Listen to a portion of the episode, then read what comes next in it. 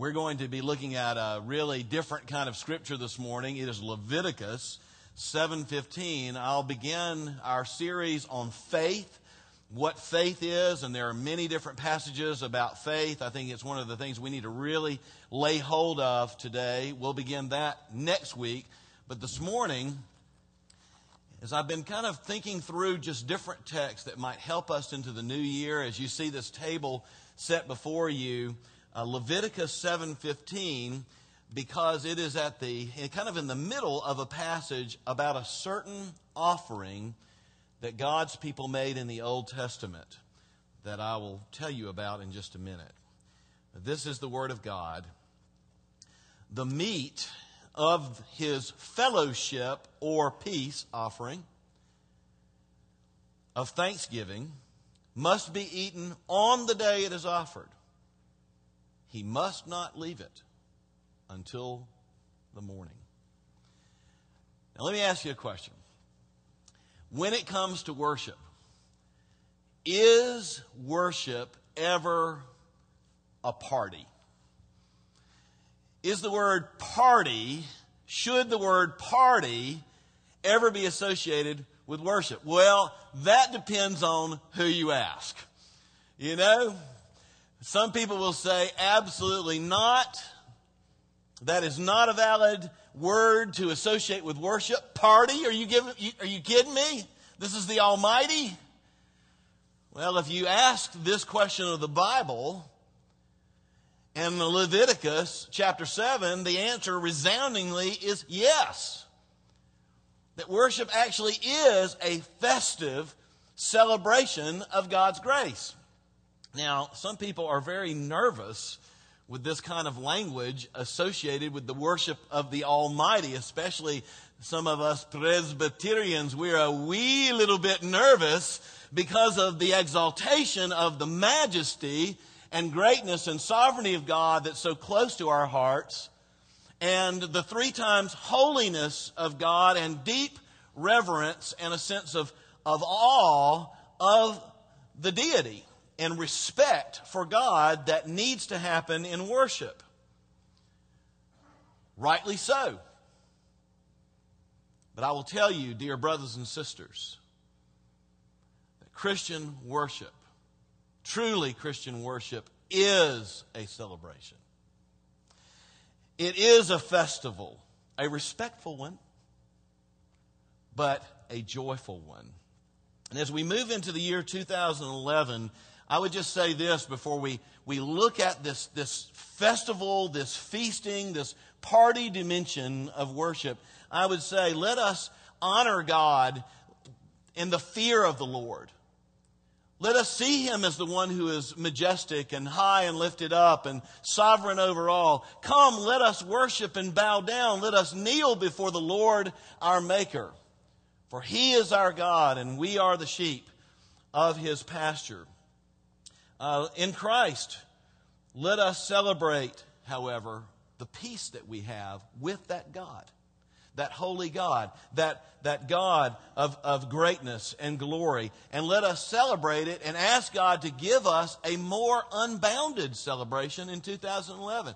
Look, if worship is a celebration, and if God is giving us an opportunity together with Him in corporate worship and in private worship to rejoice and let our rejoicing just resound. Let's ask Him for more celebration, not less celebration of grace in 2011. And join in with me today in this, this festival meal where we will enjoy fellowship with God, fellowship with one another, and, and, a, and, a, and a party of grace. Now, I want to show you the celebrating dimension of the Lord's Supper, and I'm not going to do it the way you normally do it. Normally, what you do is you use the New Testament words for the Lord's Supper. And uh, the one that you particularly would seize on if you were trying to, to talk about the joy of the Lord's Supper would be the Greek word eucharizo, which means joyful thanksgiving. That this is the, the, the giving thanks this is the gratitude. This is the thanksgiving. This is the kind of joy that comes from something we have received. But what I'd rather do, rather than camping out on the word Eucharizo, is I'd like to, to look back into, into the Old Testament to a kind of forerunner of the Lord's Supper. It's called the fellowship offering or the peace offering. It's called both of those. Various scholars interpret the Greek word, uh, the Hebrew words rather, for this particular offering as fellowship offering and peace offering. And what's interesting about this offering is it is an offering that the worshiper himself elected to bring. In other words, it's not required of God. It's a response to something that we go into the presence of the Lord with a, an animal sacrifice and something beautiful like a party happens before the Lord God, the covenant God, meeting with his people. In essence, the peace offering was not an offering to gain peace with God through blood sacrifice. That's the burnt offering or the sin offering. Now, the peace offering was a response to having peace with God, coming back into the temple to celebrate and enjoy and, and have festival with God because of that fellowship and that relationship with God. The peace offering often was used as a way to celebrate and mark some event of God's faithfulness, some deliverance of God in our lives or in the nation. Yes, we will, me and my family, we will go and sacrifice the, the peace offering, the fellowship offering, some special occasion where we are deeply moved and want to express to God a great thanksgiving and, and, and, and express nearness and seek nearness to God. Now, the peace offering, like the other offerings, was an animal sacrifice that came out of the herd. And like the other offerings, the meat was cooked on the altar. And I won't go into all the details about blood and fat right now and how kind of things were separated out in these offerings. But the meat was sacrificed or cooked on the altar. Now, when you think of the temple and you think of the, you know, the, the, the burnt offerings and the peace offerings and all these offerings, the grain offerings, all the cooking going on in the temple, you know, how can I give you uh, some kind of equivalent to what you, how you might experience this today? The best I can do is that walking by the temple during worship had a, a very similar sensory experience as walking by Ruth's Chris Steakhouse during dinner. That's how the temple smelled. It smelled like a steakhouse because it was incredibly choice, prime, you might say, you know, the best of the herd offering, meat offered and being cooked on, on the altar before God. And the fellowship offering was different from the burnt offering because when, when the burnt offering for sin was given, it was for God alone. And the whole offering was consumed before the Lord. But the peace offering or the fellowship offering was different. And in being different, it's kind of like what we're about to enter into here in the beginning of this new year as we spend time with God around this table. You see, the, the fellowship or peace offering was the only offering where you gave the offering to the priest and all the things they did with the dividing up of, of the, the meat and everything. A part of the offering was giving to the priests. And if you'll look in that passage in Leviticus that I directed you to, uh, you'll see which parts. The fat was offered to the Lord. And the, the rest of the animal was given back to the person that offered it. This is different. This is different. And the peace offering was the only offering in Israel where the bread that you ate was leavened and not unleavened. Meaning, you're going to get some steak back from God to enjoy, and you're going to get really beautiful, wonderful yeast bread from God when you bring your, your, your offering to the temple. In fact, we read in Leviticus 7 13, same chapter, along with his fellowship offering of thanksgiving, which would be like eucharizo in the, in the New Testament, along with his fellowship offering of thanksgiving, he is to present an offering with cakes of bread made with yeast. Can you smell that? Yum, you know? Um, Sister Schubert in the temple, okay? It's all, it's all like crackers, except, you know, it's all unleavened, uh, like matzahs, uh, except for this, this fellowship offering or this, this peace offering. Now, let me tell you what would happen. You basically would give this offering, you would worship, they would divide it all up. The fat would go up, would be burned and go up as, as a fragrant um, smell before God. A part of it would be set aside for the priest. The rest of it, the family would be directed to a very special area. They would be seated, and that's when the party would start. The priest would sit down with them. The priest, the family, and God Himself would all enter into a festival, a festive meal, a kind of, a kind of party. And you got to understand, um, in that culture, you didn't, you just didn't go to nice rest, you didn't go to nice restaurants, you know? I mean, you know, people were, were, were on more on the poor side normally in that culture, not on the wealthy side. There were wealthy people, but the majority of people were more on the poor side. They ate very simple food. They did not go, they did not eat their food in, in what you would call nice places. And so to go to the temple, to be given this incredible, cooked by the priests on the altar of God, steaks, if you will. I'm just calling it steaks to be ushered into this beautiful room like you've never had a meal before, to have the, the, the yeast rolls brought in, probably some wine brought in, and to sit down with the priest and your family and worship God and feast and, and rejoice and, and just have a kind of uh, just joy. Um, and, and not only because you're, you're grateful to God, but even the sensory experience of, wow, this is special. God wants me to have this. This is beautiful. God, you are so good. Just reinforcing the grace of God in, in so many ways by the five senses in this beautiful meal. Uh, speaking of Ruth's Chris Steakhouse, um, from time to time I go there for lunch, which would be the preferred time to go there uh, when you get your bill.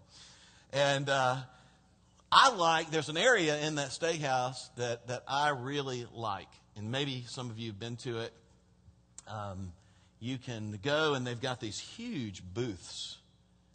And what's so cool is you can, it's right when you walk in, turn right, and they're on the left if you want ever want to do this.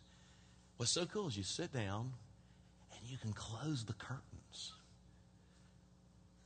And like the, you know, the, the waiter or waitress comes in through the curtain to bring whatever you know it is they're supposed to bring. But you know what's great about it is you go into this place it's just beautiful. It smells like the temple. And you go you know you get to go into this private chamber kind of like the israelites were ushered. They close the curtain and gina and i've got our own private party going on in ruth's chris steakhouse. This is awesome you know? That's but more so so much more so the way it was let me read our text again because there's one other thing in the text that shows us kind of a, a, marker of joy, of festival, of party. From Leviticus 7 and 15, which is what I read to you beginning this message. It's what scholars call the, the, the law of leftovers. The law of leftovers.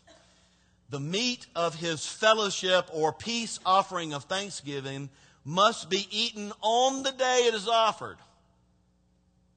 Leave none till morning. Meaning, I mean, look, you know how big a cow is, right?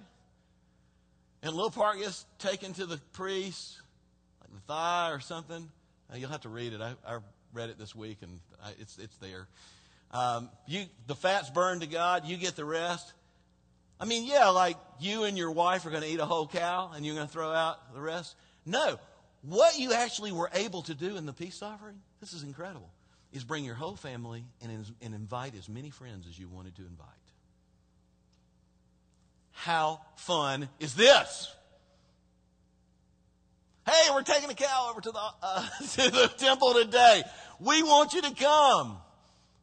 We're going into the, the private chamber. They're going to pull the curtain. We're going to be all in there. We're going to have our steak, our wine, our Sister Schubert rolls. We're going to be with God. We're going to rejoice in grace. We're going to be with one another. This is great. Aren't, don't you want to be there?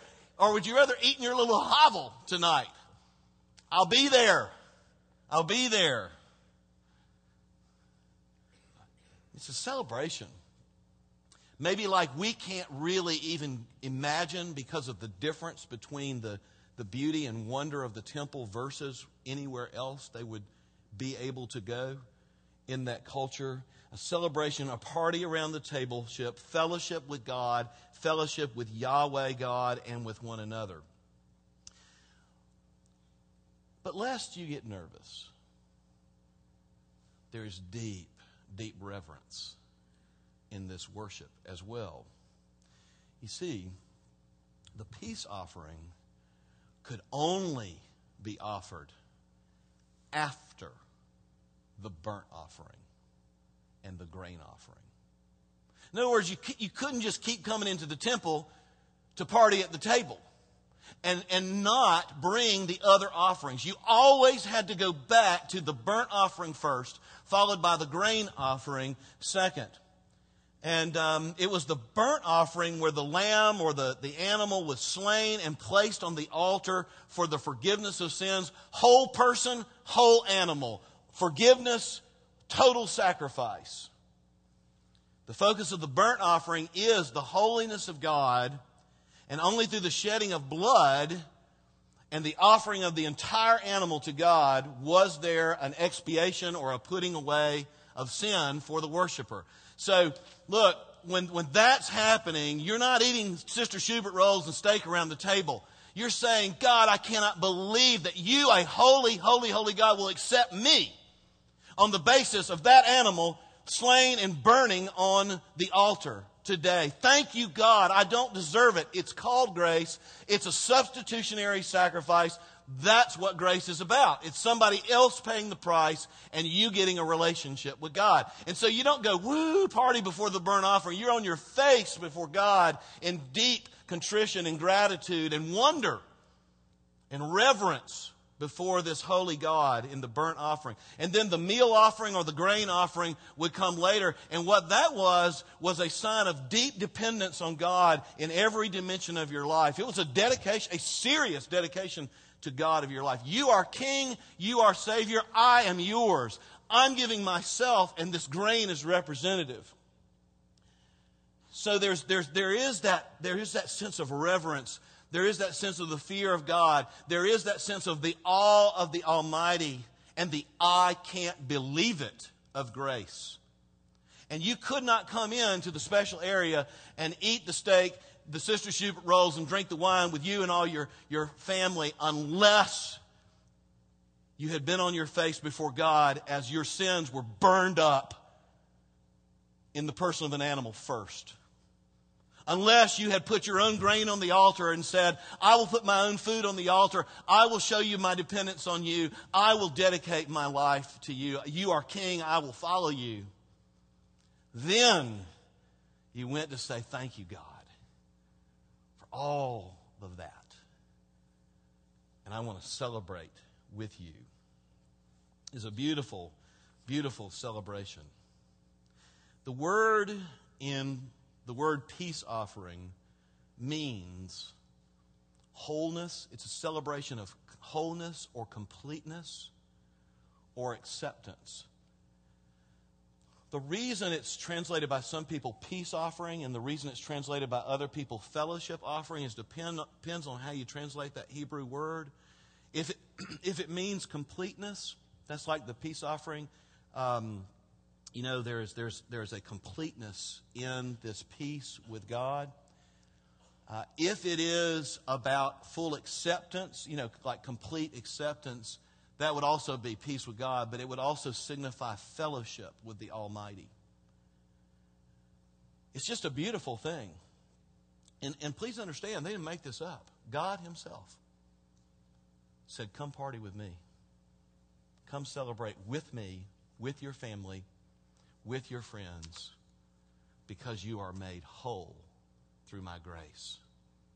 Because you have fellowship with me, the Holy God, through the substitutionary sacrifice of those animals, which we know only pictured, only covered over, we read in the book of Hebrews, until Christ would come and offer once and for all the sacrifice that literally would de- do away with our sins forever before a holy God. And he would not be sacrificed over and over like lambs. He would sacrifice himself, sprinkle his own blood on the mercy seat in the temple, in the holiest of holies in heaven, and sit at the right hand of God and give salvation freely and fully to all who ask for it. Just by sheer grace. It's done.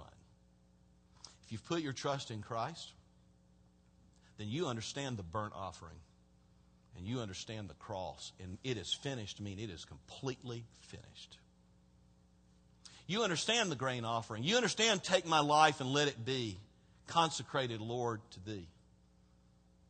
If you put your trust in Christ, you also understand the peace offering. And this table that we have before us helps us to understand the peace offering. Allen Ross, who has written extensively on this, says it was not a sacrifice made to gain peace with God, but to celebrate peace with God. It was a sacrifice offered in fellowship or communion with God, like communion. The peace, the, the, the peace offering symbolized here before you, the fellowship, the communion. The word is koinonia. Communion means fellowship, intimacy, relationship. Um, that is still a response to the sin offering, you see. As often as you do this, do this in remembrance of me. Do this in remembrance of the whole offering given on the cross. This is my body, is for you. This is my blood, the blood of the covenant poured out for you for the remission of sins. I mean, doesn't it just kind of all fit it all together? You see a beauty and a symmetry and a purpose, Old to New Testament, an incredible reason to really party today around this table, to rejoice around this table with God. The peace of joy, the, the joy of the peace offering, still is a response to the sin offering, even today. I want you to note the order of 1 Corinthians 5 7, which we started our, our worship service with, it, with. Christ, our Passover lamb, has been sacrificed for us. Stop. Come. Let us keep the festival. That's the literal rendering. Let us, let, he has died. The sin offering is done. It is finished. Hallelujah. Let us party. Let us keep the festival, the feast. Christ is our peace offering, and it is a serious rejoicing, and it is a unbounded rejoicing if we really realize what he has done. I'd like to read a few passages of Scripture to you that are very familiar. But if I, as I read them slow, have you ever noticed that sometimes you can hear preaching, and then the preacher will read a passage of Scripture and things start jumping out, you know, to you? So let me read this slow. Therefore, since we have been justified or declared righteous, since we have been justified through faith, we have peace with God through our Lord Jesus Christ, who is our peace offering. We have peace with God through our Lord Jesus Christ, through whom we have gained access by faith. Does anybody know the way this ends? Into this grace in which we now stand. It's been done. We have received it. Hallelujah. This is where we are. We stand in grace because of his sacrifice. Let's celebrate. In Ephesians 2:13, I won't read the, the whole passage here, but basically the key words are He Himself is our peace. The word communion, of course, means intimate fellowship, and I read to you from 1 Corinthians 10, verses 16, which we will quote at the end of the Lord's Supper in a few moments. The cup of blessing which we bless is it not the communion of the blood of Christ? Let me say it a different way. Cup of blessing which we bless, is it not the fellowship? Because the word is koinonia, fellowship, like fellowship offering. Is it not the fellowship that we have in the blood of Christ? The bread that we break, is it not the fellowship, the communion with God that we have in the body of Christ.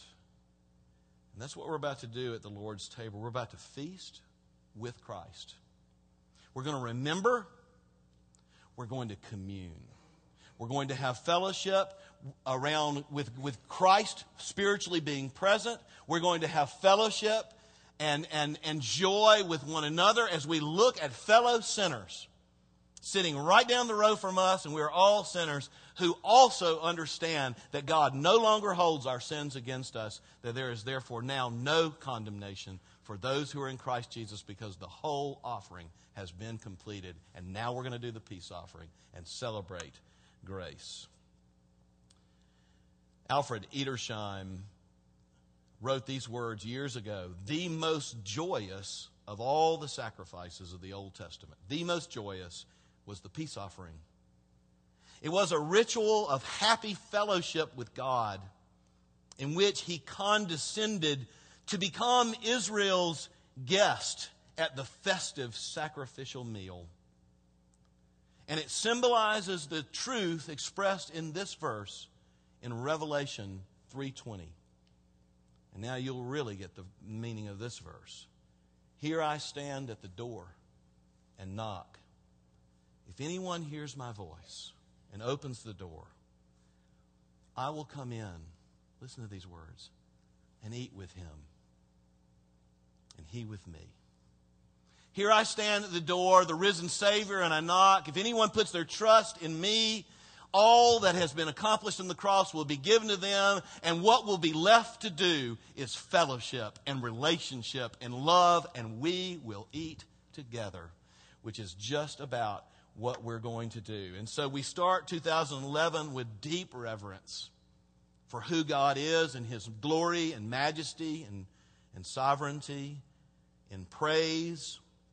But we also start 2011 with a festival meal, a grace party with God and with one another. Christ, our Passover lamb, has been sacrificed for us. Come, dear brothers and sisters, let us keep the festival. Let's pray. Lord, we pray that you would help us to see the wonder of the words, It is finished, the complete offering for sin that cannot be added to or taken away from. If you've never put your trust in what Christ has done and you would like to, you see it. Just pray, Lord, I see it. I can't take, I can't deal with my own sin before your holy throne. So I want to turn from everything I've called religion and Christianity, and I want to put my trust, Jesus, fully in what you have done on the cross for me in completely dealing with my sins. Thank you that even now you have forgiven me of all my sins. Thank you that even now you have come into my life Lord, I pray that you would cause me to always celebrate this grace. Lord, there are many of us that have walked with you. We find ourselves at New Year a little foggy about your grace. We find ourselves not as able to celebrate as we would like to. Would you take us back to the cool, clear headwaters of grace? And would you cause us to rejoice in thanksgiving and festive joy around your table today? We pray in Jesus' name. Amen.